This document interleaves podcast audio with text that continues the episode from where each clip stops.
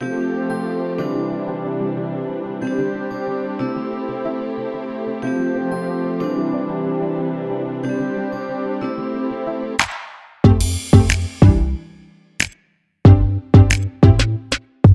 い皆さんこんにちはうたです。いかがお過ごしでしょうか？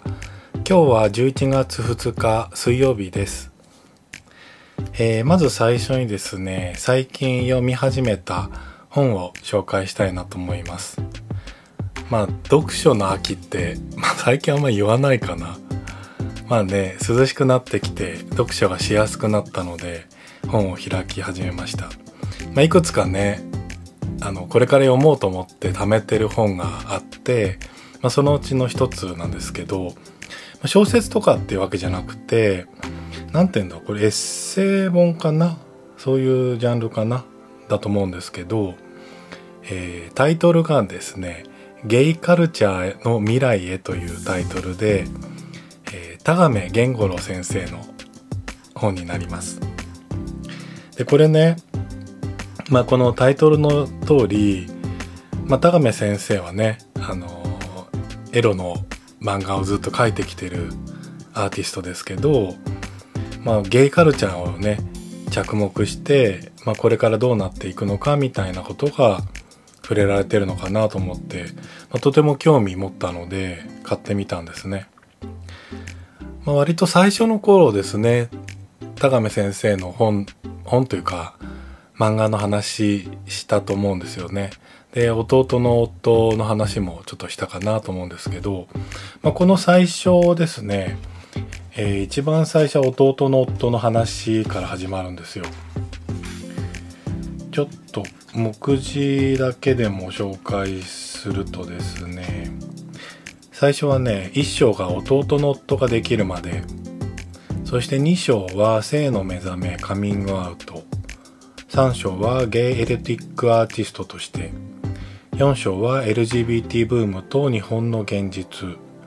5章はゲイカルチャーの未来へと続いています。でちょうどね1章が読み終わったところなんですね。でこの1章の中でね、まあ、弟の夫ができるまでという話で弟の夫ってまあいろいろねゲイのことを一般の人に知ってもらえるとてもいい漫画だと思うんですけど、まあ、そういうのをね田亀先生本人もそういう狙いもやっぱりあったみたいなんですよね。なのでいろいろその一般の人に知ってもらうための仕掛けみたいのをいろいろ工夫して書いたらしいんですけどまあテーマになってるね軸になってるとこは同性婚だと思うんですね。まあそれをね同性婚が軸になってるような話が書かれてるんですけど、まあ、そこでねとても印象的なのはマリッジイクオリティっていう言葉が出てくるんですよ。僕初めて聞いて何のことかなと思ったんですけど、まあ、それのね解説が出てくるんですね。でもともとは同性婚のことをまあ、ゲイマリッジって英語で言うと思うんですけどそれがマリッジイクオリティっていう言葉にシフトしていったっていうふうに書いてあるんですね。でゲイマリッジ、まあ、同性婚っていうのは、まあ、あのヘテロセクシャルの人から見ると自分に関係のない、まあ、ゲイの人たち同士の結婚を指す言葉だっていうんですよね。でもマリッジイクオリティっていう言葉になると結婚する権利は誰でも平等であるべきっていう、まあ、同性婚も含めてみんな結婚できるべきだよねっていうそんな意味になってくるらしいんですね。っていうねなんかその変化をしてきてるんじゃないかっていう風なのをこの一章で書かれていました。まあんまりね海外のことそこまで知らないので実感は全然ないしまあついこの間もね同性婚以前のパートナーシップ制度の話をしたところなのでいやいやいやそんなレベルなのかななんて思ったりはしたんですけどまあでもね世界を見るとやっぱそういう動きもあって、まあ、日本も影響しつつあるんじゃないかっていう、まあ、期待はありますよね。まあ、この本ですね、とても面白くて、まあ、ちょっとずつ紹介していきたいなとは思います。はい。ではですね、続いて、えー、ツイッターからコメントいただいてますので紹介したいと思います。えー、先々回の、えー、75回何のためにポッドキャストをしているのかというタイトルに対してです。えー、翔太さんからです。例えばツイッターやインスタって義理のつながりが生まれることもあるけど、ポッドキャストっていい意味でも悪い意味でも好きじゃないと聞かないのがいいですよね。飲み屋か飲み屋あまり得意じゃないからな自分だったらどうなるかなとのことです。いつもありがとうございます。いやこの時ね旅行先でアキラとおしゃべりした回になるんですけどまあポッドキャストそもそも何のためやってたっけっていうね。一番最初始める時ね、まあ、こういうことやっていきたいとか僕はこのためにポッドキャストやってるんだみたいのを考えて始めたつもりなんだけども、もうね、1年以上経って、あれ何のためやってるんだっけみたいなね。若干ね、こう、モチベーションも下がりつつあるタイミングだったので、ついアキラとそんな話をしたんですね。いやでもね、こうやって、ツイッターでね、反応してくれたりとか、あとはお便りいただいたりとかしてね、まあ、本当に励みにもなるし楽しくなってくるので、まあ、全然ねモチベーションは下がるタイミングもありましたけどあのやめる気はもちろんないのでご安心いただきたいなとは思うんですけどで、まあ、何のためにねポッドキャストをするしてるのかってまあアキラがねもう断言したのはもう承認欲求だよみたいなねことを言ってましたけどまあ確かにね、それ言われちゃうとね、いやそうだろうなっていうところはあるんですけど、まあでも、この50代前後のミドル世代のね、リアリティをなんか届けられるといいなっていうね、まあ自分のこのキャラクターを別にみんなに好いてもらいたいわけじゃないんだけど、こうリアリティなね、話をもすることでなんか共感したりとかほっとしたりとかっていう人が一人でもいるとね嬉しいなと思ってやってる感じがあります。でツイッターとかねインスタも割と承認欲求のところがあると思うんですけどまああれはね SNS っていうところがあって翔太さん言うようにつながりがメインじゃないですか。で義理のつながりももちろんあるしちょっとエッチな気分でのつながってるところもあったりとか、あとは純粋ね、友達と共有するというかね、自分の、自分が今何やってるっていうのが共有できるようなツールとしてはとてもいいなとは思うんですけど、ポッドキャストはね、ちょっとその SNS とはまた違う気はするんですよ。まあラジオみたいな媒体になってるので、一方的な部分はあるとは思うんですよね。でもこうやって反応していただいたりとかあとねお便りで何か相談してもらったりとか新しい情報をいただいたりとかすることで、まあ、双方向のやり取りが生まれてる気がするんですね。まあ、僕初めて見てあこんな感じに関係ができるんだと思ってもともとそこまでね想像できてなかったんですよね。そこがね、ポッドキャストの面白いとこかなと思います。まあ、ポッドキャスト関わるね、ラジオ番組っていう形で共通してるとこなのかなと思いますね。で、まあ、その回でね、最後の方で、こんなね、新しいツールをね、使いこなしてるのは、まあ今、なんとか波に乗ってるけども、どんどん年取ってたらね、また新しい媒体が出てきた時に、果たしてそれに乗り切れるかみたいな不安はあって、じゃあそういうね、新しい情報を得るためには飲み屋に行った方がいいんじゃないかみたいな話になったんですよね。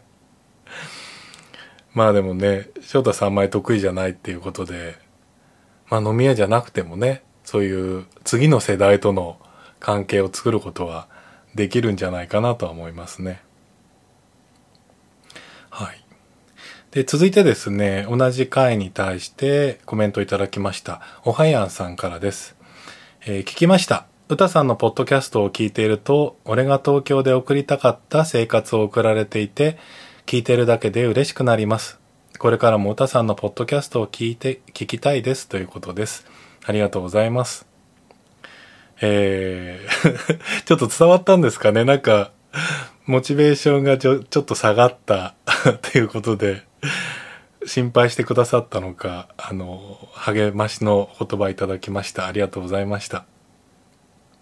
頑張っていきま、頑張るっていうかね、あの、細々とやっていきたいなと思いますので、これからもよろしくお願いします。はい。では続いてですね、お便りフォームにまたいただきました。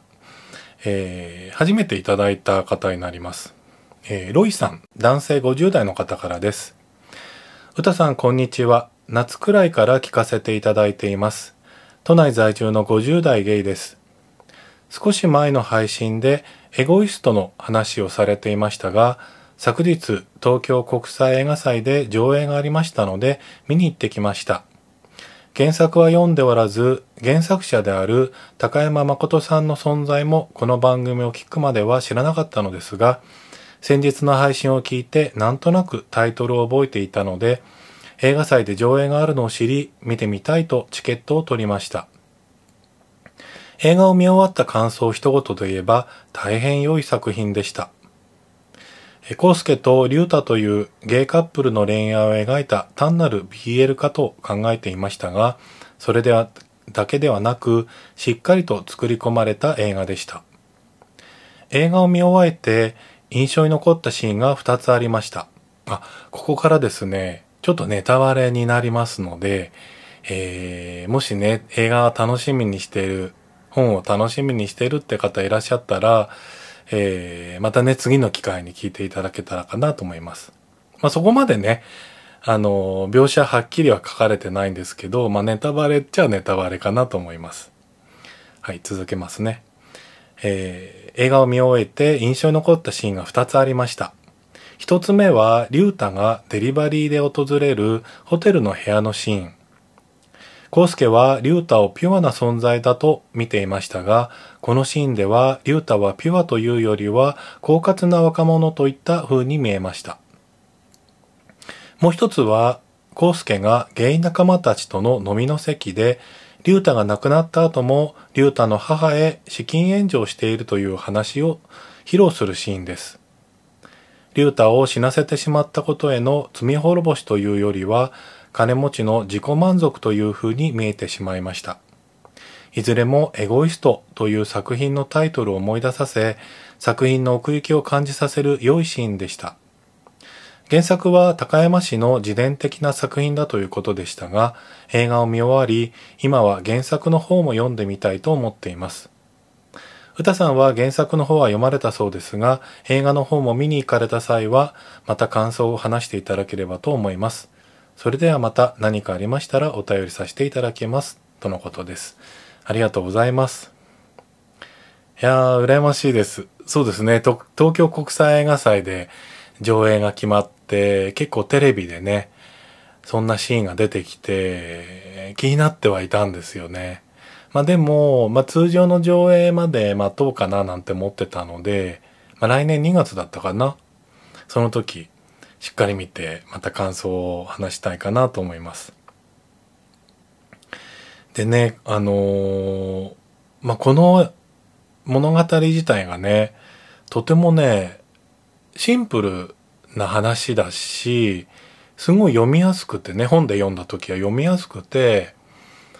もうさらっと読み終えてしまったんですね。まあさらっと読み終えた割にはね、2回くらい僕泣いてしまったんですけど、でもね、よくよく考えるとね、とってもね、奥が深いというか、やっぱこのエゴイストってね果たして何なのかって話なんですよね。でやっぱ康介はね稼ぎがいいからそのお金を持ってるっていうことで愛情にこのお金を使ってしまうんですよね。だからそこがまず一つエゴイストの行動なんじゃないかななんていうふうに見えたりしてまあ、でね一方で竜太だってそういう一面があるんじゃないかみたいなところはあったのかなとは思うんですよね。でいやもうこれねほんとね難しすぎてね上手に語れない気がするんですけどまあ本のね紹介をした時も、まあ、この本のテーマは愛かエゴかみたいなねそのテーマになってると思うけどもじゃあ愛とエゴってちゃんと区別できてるかっていうとなんかできてない気がするんですねもう正直わかんないですよねどこまでが愛でどこまでがエゴなのかが。まあ、例えばね自分なりに解釈するとあの相手がね何を望んでいるのかっていうのをねこう相手が期待しているものをに対して行動すること、まあ、自分をね自分がねその相手の望みに対して行動することっていうのって愛だと思うんですよね。親が子供がねご飯欲しがってるお腹が空いてるとかあとは何かねこうしたいああしたいっていうのを一生懸命親が聞き取ろうとして行動するっていうまあ子供を育てる時ってそういう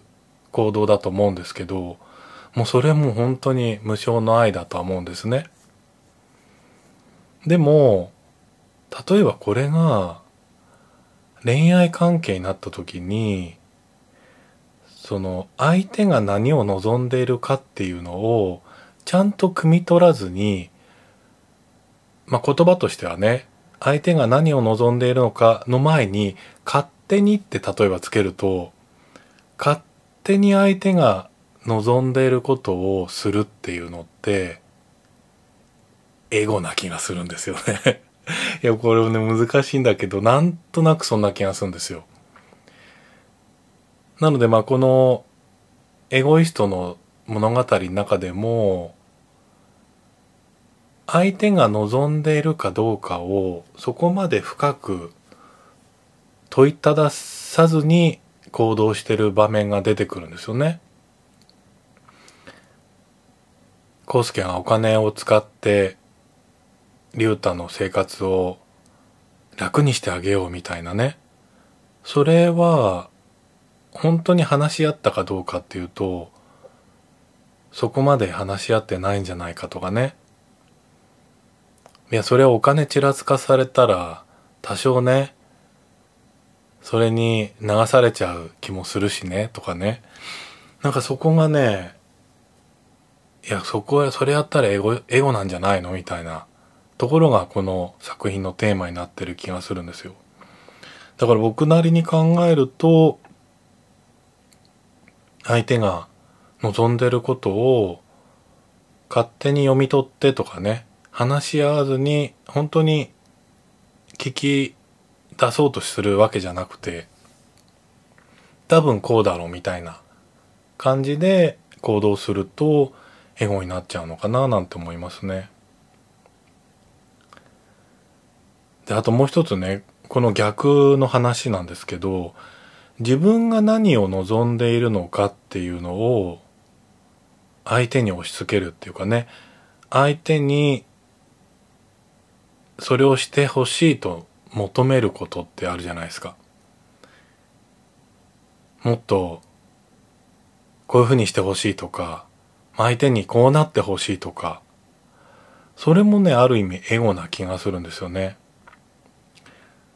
なんか自分が相手にしてあげるんじゃなくて自分がしてほしいみたいな感じになっていくとまあこれもエゴなのかな自分のためにこうどうにかしたいとか自分が幸せになる方法を見つけようとしていくっていうかねまあでもこれね、恋愛関係だと絶対思っちゃいますよね。もっとこうしてよとかね。いや、それで思い出すのが、以前ね、えー、58回の放送で「何で求めてくれないの?」っていうテーマタイトルの時で貝原さんからねいただいたお便りでそんな話があったんですよね。なんか連絡するのもデートに誘うのもいつも自分からじゃんみたいな。もっと連絡してきてよとかね。LINE もっとしてよとか。いつも自分ばっかじゃなくてそっちからしてよとかね。デートの行き先も考えてよ。レストラン選んでよとかね。そういうのってよくあるじゃないですか。でもこれやりだしちゃうとエゴなのかななんて思いますね。で、そもそもエゴイストって言葉なんか日本語に直訳するとなんかいまいちっぽいんですよね。利己主義者って訳されるんですよ。まあ、自分の利益を重視する人のことを利己主義の人って言うじゃないですか。まあだから、まあ言わんとすることはさっきみたいね。自分のために相手に何かしてほしいっていうそういうことを重視する人がエゴイストですけどじゃあこの物語出てくる相手のためにお金を使うっていうことが自分の利益に結局なってんじゃないですかっていうか自分の満足に結局なってるんじゃないかっていうので一見エゴじゃないけども結果エゴなのかっていうねそんな話なんじゃないかなと思うんですね。まあでもね人を好きになったらねこういろいろ心配相手のこと心配になってねこういうことをしてあげた方がいいんじゃないかとかね。まあそれこそね、相手が例えばお金困ってたらね、ちょっと少し足しなるようなことをした方がいいんじゃないかとか、まあもっとね、はっきりお金を少しサポートした方がいいんじゃないかとかね、思うこともあるとは思うんですよね。まあ一番理想なのは対等な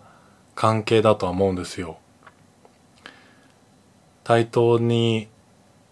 ねそんなにお金のお互いサポートしなくてもお互い同じように稼いでてそこは気にしないででまあ理想はねもっと理想言うと大体金銭感覚が一緒で同じようなお金の使い方をすればそこはお互い無理をしない関係になれるよねとかね。でももし相手が少し稼ぎが悪かったとしてじゃあ旅行行こうよっていやでも相手はお金ないだろうなって思った時にあ旅費は僕は持つよなんて言っていいのだろうかってね。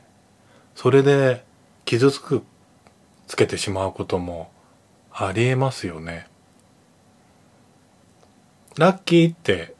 思うような性格だったらば言ってもいいかもしれないんだけど、まあ僕らぐらいのね、世代になってくると、それなりに仕事頑張ってきてるし、相手にサポートしてもらうってことが結構傷つくことになる可能性も考えられるんですよね。まあ、お互いの関係が深まってきてすごいお互い甘え合えるような関係になってきた時にどちらかが「いやお金は僕が貸せるから」みたいな感じになってきた時はそういうのでもいいのかもしれないんだけどまあそういう関係になるまではね結構時間もかかるでしょうし。いやなかなかね難しいなと思いますね。まあ、ということで、まあ、この「エゴイスト」って作品でまたね難しい問題に 難しい話をちょっとしちゃったんですけどまた来年ね上映する時に このテーマに直面すると思うのでまた考えたいなと思います、まあ、ちなみにね僕はね別に今裕福なわけじゃなくて、まあ、一般的なサラリーマンぐらいの給料で生活しているのでそんなに不便はしてないけどもかといって人に じゃんじゃんお金を使えるような暮らしではないんですよ。で昔ねまあどっかで話したことあると思うんですけど昔本当に貧乏な時代があってねまあ若い頃ねみんな貧乏だったとは思うんですけどまあ今ね IT 系とかもう新卒から入ったりするといきなりお金持ちになる若者もいるとは思うんですけどまあ僕らの世代はそういういきなりねアメリカンドリームみたいにお金持ちになる人は本当わずかだったのでまあ多くの人はね20代30代結構苦労したと思うんですよ。でお金のない時代を過ごしたと思うんですけどまあそんな時にね結構こう助けてくれる人とかねおごってくれる人とかね周りにいてなんかその時はねもうそんな悪気は悪気っていうかその人たちに対してね傷つくことは全くなかったですね。ありがとうみたいなラッキーみたいな思いもあったしまあいつか僕がねお金稼げるようになったら恩返ししたいなとか思ったりねしてたのでまああの時のね気持ちはシンプルな感じだったんですけどまあ今ね年取ってくるとねそんな簡単じゃないななんて思ってきましたね。はいということでちょっと今日難しい話しちゃいましたけどこの辺で終わりたいと思います。また次回お会いしましょう。さようなら。